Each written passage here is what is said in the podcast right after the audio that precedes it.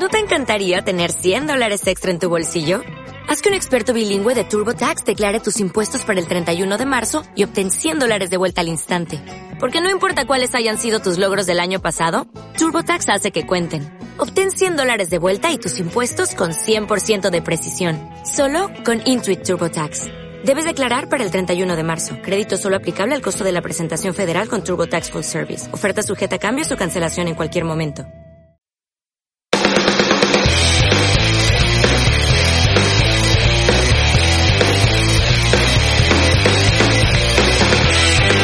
Si tú también crees que tu marca personal es tu mejor activo de negocio, este es tu podcast. Soy Marian Veiga y estoy deseando enseñarte a comunicar, conectar y vender gracias a este gran activo. Aquí comienza o marcas o caducas.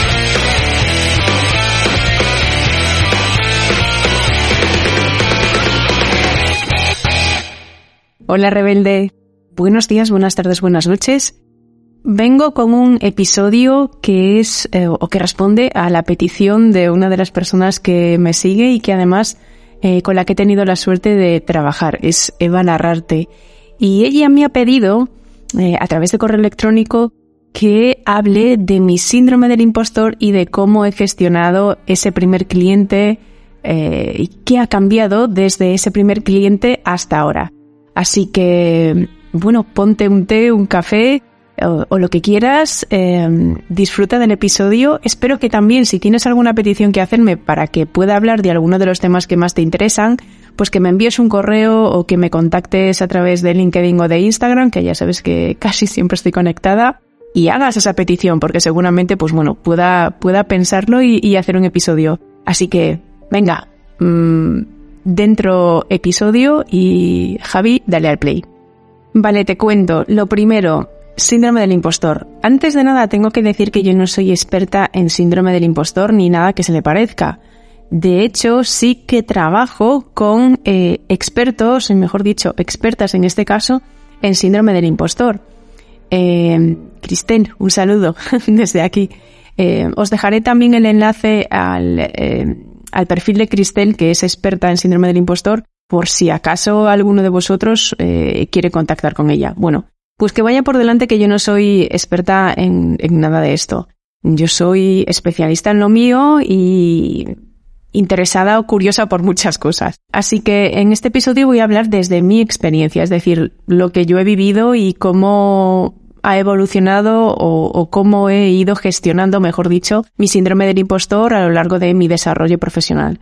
Porque también hay que decir que eh, el síndrome del impostor, aunque lo asociamos muchas veces y muy a menudo con los emprendedores, no es exclusivo de los emprendedores. Así que eh, eso también una, una primera aclaración. Es decir, cualquier persona, obviamente, pues, eh, bueno, no está obvio, eh, puede eh, tener y sentir síndrome del impostor casi desde cualquier momento de su vida, ¿no? O en cualquier momento de su vida. Em, pero bueno, lo asociamos mucho, como decía, a nuestro desarrollo profesional y especialmente, no sé por qué, lo asociamos todavía más al mundo emprendedor, pero no es exclusivo de los emprendedores. Esto por un lado, voy a hablar así que desde mi experiencia. Eh, pero también eh, tengo la experiencia de haber trabajado ya con un montón de profesionales, tanto emprendedores como personas que trabajan en la carrera corporativa o que trabajan por cuenta ajena, y en ellos también he visto mucho síndrome del impostor. De hecho, yo diría que cada uno eh, tenemos el nuestro o incluso varios. Así que, una vez dicho que no soy experta en esto, espero que los expertos que me, que me escuchen, pues que tomen con un poco de cariño todo lo que voy a decir si no soy del todo correcta a la hora de hablar de este tema. Lo dicho, hablaré desde mi experiencia. Bueno, pues síndrome del impostor yo he sentido en varias ocasiones de mi vida. De hecho, creo que es algo que nos va acompañando siempre. Solo que, eh, bueno, se manifiesta más, supongo que en determinados momentos o ante determinadas situaciones, pues que a ti te generan, pues, cierta inseguridad, eh, o que te dan miedo, o sobre las que tienes incertidumbre, en fin, todo esto. Eh, durante mi etapa en la carrera corporativa o trabajando por cuenta ajena, Eh, creo que uno de los síndromes del impostor o el síndrome del impostor que yo tenía en ese momento era que a menudo no me sentía lo suficientemente preparada para hacer determinadas cosas. Y supongo que por eso em, he estado formándome continuamente. No digo que mi titulitis responda al hecho de no sentirme válida, porque no creo que sea así, pero sí que es verdad que yo siempre he sido una persona muy curiosa y que nunca ha querido ser el tuerto en el reino de los ciegos. Entonces, pues cada vez que tenía un desafío profesional por delante, digamos que tenía la necesidad no de saber un poco para saber resolver esa situación que tenía, sino de profundizar y em, estudiar todo lo que pudiera para eh, tener recursos a nivel de conocimiento y eh, poder salir del paso siempre lo mejor posible. Es decir, era quizá demasiado exigente conmigo misma, algo que sigo arrastrando a día de hoy y por eso también vivo demasiado en el hacer. Pero em, durante esa etapa, eh, como decía, cada vez que me encontraba con algún desafío o cada vez que me encontraba con algo nuevo, no me valía con saber un poco para salvar eh, esa situación, sino que empezaba a tirar del hilo y normalmente pues suponía hacer un, máster más o eh, estudiar algo pues seguramente bastante complejo para mí, etcétera, etcétera. Yo pues por ejemplo a día de hoy sumo cuatro másters, eh, un doctorado y, la licenciatura. Y tengo, tengo unos cuantos años entonces eran licenciaturas y no, y no grados como ahora.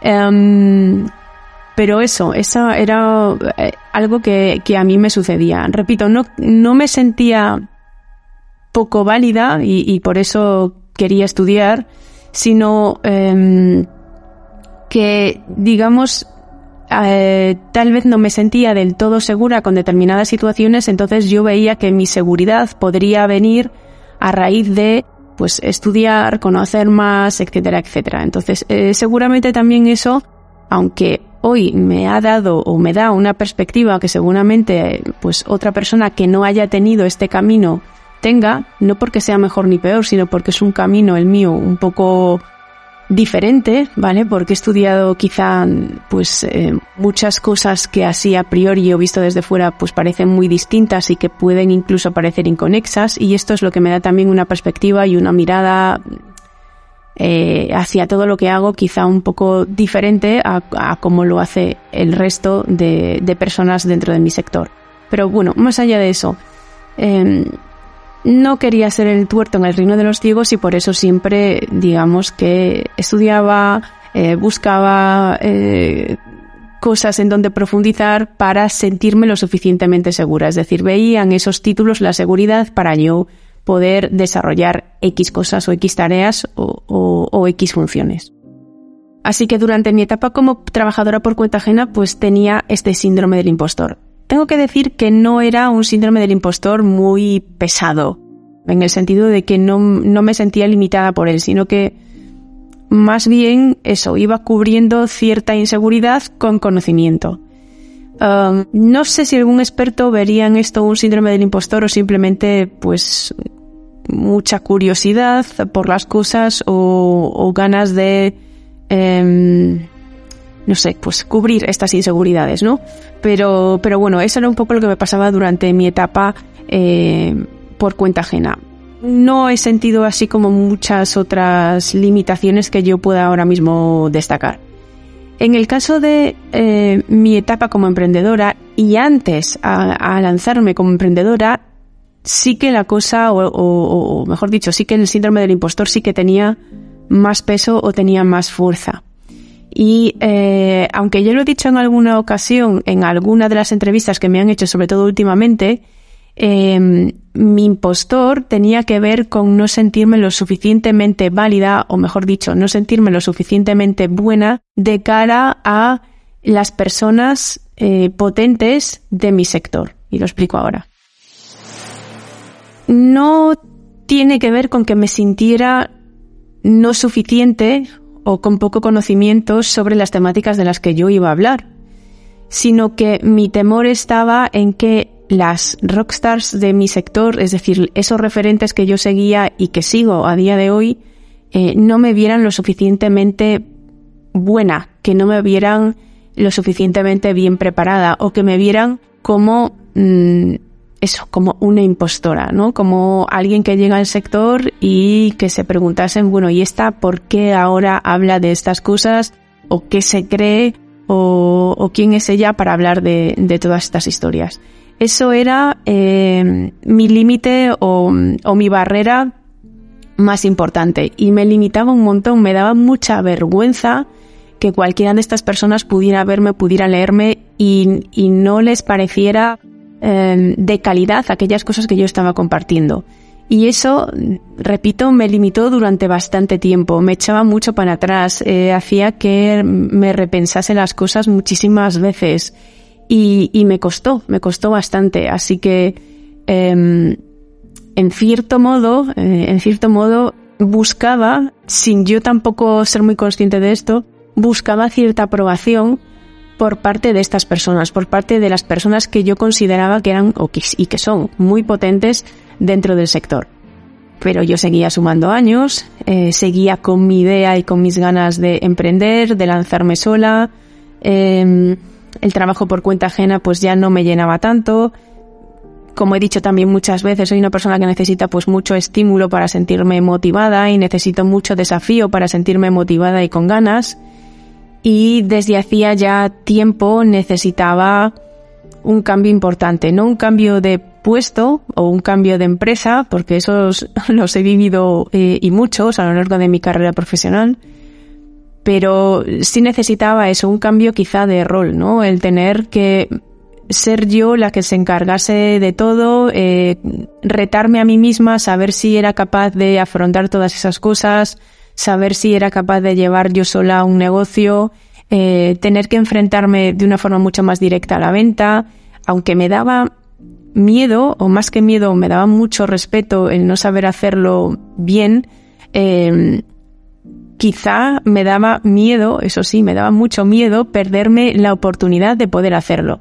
Entonces, como siempre me ha podido más el miedo a no hacer determinadas cosas que el miedo a hacerlas, pues me lancé y en un momento dado me lié la manta a la cabeza y dije, me da exactamente igual lo que puedan pensar estas personas. Aun teniendo todavía ese impostor dentro, eh, pesaba mucho más el hecho de perderme la oportunidad o no darme a mí misma la oportunidad de poder enfrentarme a aquello que hacía tantos años quería hacer y era eh, emprender. Y la verdad es que tengo que decir que una vez que me lancé al emprendimiento, pues me importó realmente una mierda todo lo que pensase cualquier persona. O sea, realmente me daba bastante igual. Y em, yo creo que también porque estaba en ese momento segura de lo que hacía y segura de lo que compartía. El hecho de haber tardado un poco más en emprender, y esto de un poco más también que se me entienda, es decir, hay gente pues que emprende con 20 años, y yo emprendí pues con casi 40, es decir, tenía 38, ¿no? Sí. Em, podría haber emprendido mucho antes y, y no lo hice. Pero bueno, todo ese, ese tiempo en el que estuve esperando y que me estuve formando y que estuve acumulando experiencia profesional como directora de marketing, pues me ha servido también para tener un montón de recursos ahora a la hora de enfrentarme a un cliente, a la hora de eh, comunicar, a la hora de hacer muchísimas cosas y sobre todo a nivel de eh, tareas, desde el copy hasta eh, plantear una landing o incluso, pues yo qué sé, jugar con el WordPress o un montón de destrezas y un montón de habilidades que he ido desarrollando a lo largo de mi experiencia profesional, que si no lo hubiera tenido, pues ahora mismo no tendría estos recursos. Por eso también digo muchas veces, y ahora mismo me salgo un poco de la temática del episodio, que a la hora del emprendimiento juega eh, o tiene un papel muy importante o es un factor muy decisivo el punto de partida de cada una de las personas que se encuentra en ese momento del emprendimiento. Es decir, si tú tienes unas habilidades adquiridas y tienes una experiencia previa, eh, etc., etc., pues seguramente eh, ese emprendimiento va a arrancar mucho más rápido y va a tener resultados y frutos mucho más rápidos. Por eso también digo que no te compares absolutamente con nadie y vive y desarrolla tu propio camino porque cada uno de nosotros tenemos un punto de partida distinto. Pero bueno, este inciso ahí queda. Bueno, total, lo importante es que una vez que me decidí, dije, me da exactamente igual lo que piense todo el mundo, yo tengo que compartir todo esto y voy con todo voy con todo, tiro para adelante, empiezo a generar contenido, me siento con gente, voy dándole forma a mis servicios, empiezo a coquetear con la venta, a ver cómo se me da la cosa. El tema es que tardé, creo que son 68, 68 días exactos los que tardé desde que dije, hola, soy Marian Veiga, soy emprendedora, hasta que conseguí el primer cliente. Esto también ya lo he dicho en varias ocasiones. Sé el número porque lo he contado eh, uno a uno esos días eh, para una presentación en una, en una ponencia que tuve eh, en Zaragoza. Entonces, 68 eh, días desde que dije, hola María, soy emprendedora, hasta que vendí por primera vez. Ese día vendí dos mentoring. En ese momento solo vendía un servicio y era mi servicio de mentoring, con lo cual también vendía mi servicio premium. También me sirvió para cargarme muchas creencias que existen por ahí dentro del mundo del emprendimiento, en plan, oye, que si no tienes un producto de entrada, pues no vas a poder vender y tal y cual. Bueno, pues esto es una mentira como en la catedral. Pero esto lo uno a lo anterior, ¿vale? También depende mucho del punto de partida de cada uno. Bueno, no me quiero ir un poco del tema. Eh, la cuestión es que generé esas primeras ventas, esos primeros clientes. Al día siguiente vino otro, al día siguiente vino otro, hasta eh, llenar las plazas de la primera edición del mentoring, en ese caso individual, ¿vale? Em, llegó el primer día de la primera sesión con ese primer cliente, clienta, porque en ese, en ese momento, no porque yo quisiera trabajar únicamente con mujeres, porque siempre he querido trabajar también con hombres. Hola, me encantan los chicos, por favor, si necesitáis una mentora, aquí estoy. Em, pero sí que es verdad que en esa primera edición o esos primeros clientes todas eran mujeres. Supongo que al ser mujer también atraes más a chicas que, bueno, pues que a hombres en un principio, ¿vale? Eh, después la cosa ha ido cambiando, afortunadamente. Entonces, ese momento de sentarte delante del ordenador, em, encender la pantalla y de repente, pues eso, tener que prestar por primera vez tu servicio, un servicio que además estás todavía testando y que estás validando. Entonces, bueno, pues más, más dificultad vamos a poner, o más que dificultad, más incertidumbre, porque no sabes cómo va a reaccionar la otra persona y tampoco sabes cómo vas a reaccionar tú prestando servicio. Entonces es una prueba sobre todo para ti, sobre todo para quien presta ese servicio. Eh, tengo que decir que lo que me preguntaba era Eva, era eh, que qué ha cambiado de cómo yo he gestionado a ese primer cliente a cómo los gestiono ahora. Bueno, pues tengo que decir que básicamente nada.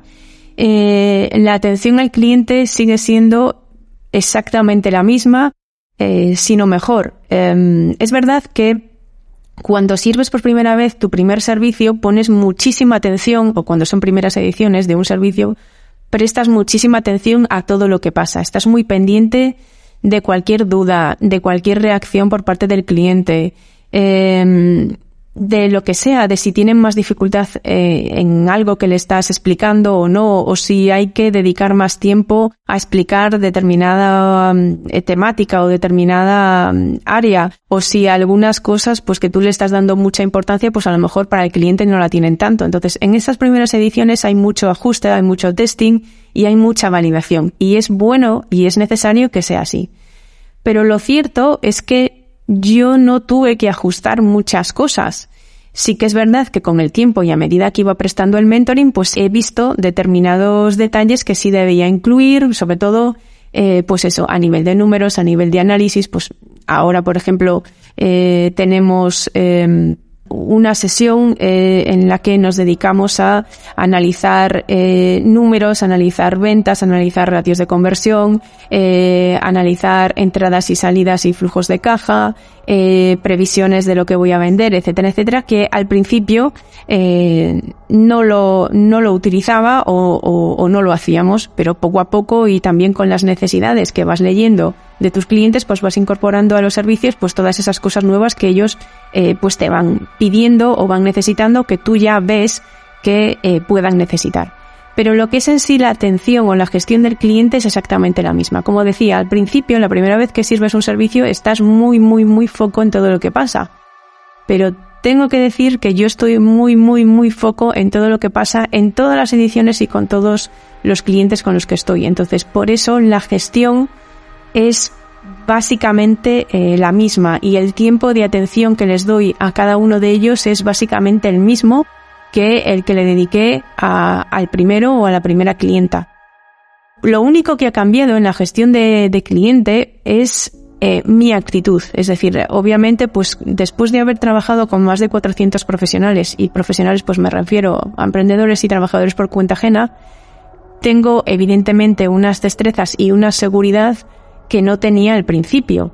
Yo ya me puedo anticipar mucho a cosas que me van a ir preguntando, a momentos complicados que se van a vivir. Y me refiero sobre todo al mentoring, ¿vale?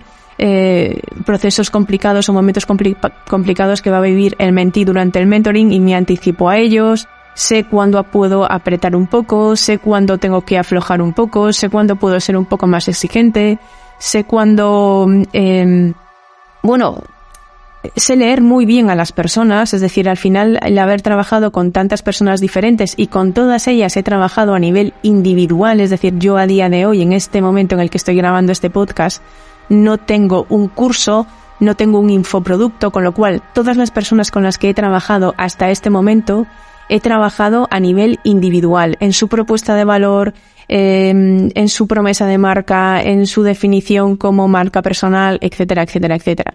Con lo cual tengo ahí muchos recursos y, muchas destrezas a la hora de leer a las personas y anticiparme a lo que ellos puedan eh, necesitar. Con lo cual, lo único que es diferente desde el principio hasta ahora es mi actitud y mi seguridad. Es decir, ahora mismo, pues ya, ya digo, cuento cuento con, muchos recursos y eso me hace ser un poco distinta a la hora de presentarme delante del cliente. Pero en cuanto a la gestión o la atención al cliente, es básicamente la misma. Bueno, rebelde, no me quiero extender más. Hasta aquí el episodio de hoy. Espero que os haya gustado y que, por favor, me encantaría también conocer cómo ha sido vuestra experiencia en la gestión de clientes desde el principio hasta ahora, si es que tenéis clientes, que espero que sí. Um, y si no los tenéis, pues que también un poco me podáis eh, enviar vuestras dudas respecto de cómo es gestionar cliente o cómo se tiene que enfrentar uno a eh, tratar con ese primer cliente o con esas primeras veces. Eh, también me gustaría que si tenéis alguna cuestión que mm, os interesa que yo trate a través de algún episodio de podcast, pues que hagáis lo mismo que Eva y podáis enviarme pues esta petición.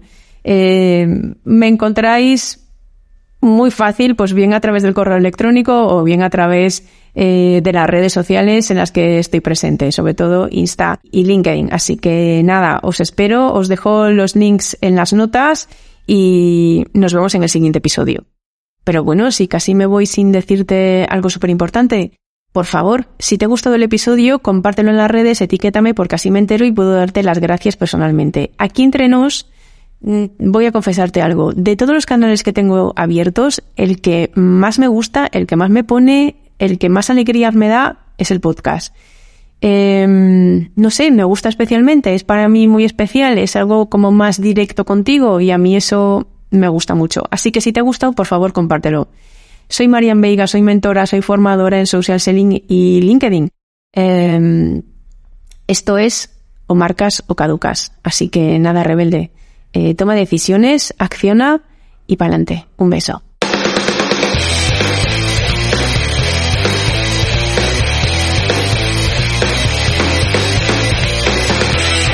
Y hasta aquí el episodio de hoy de mi podcast o marcas o caducas. Si te ha resultado útil, me harás súper feliz compartiéndolo en tus redes. Te espero en el próximo episodio con todo lo que sé sobre marca personal y emprendimiento digital.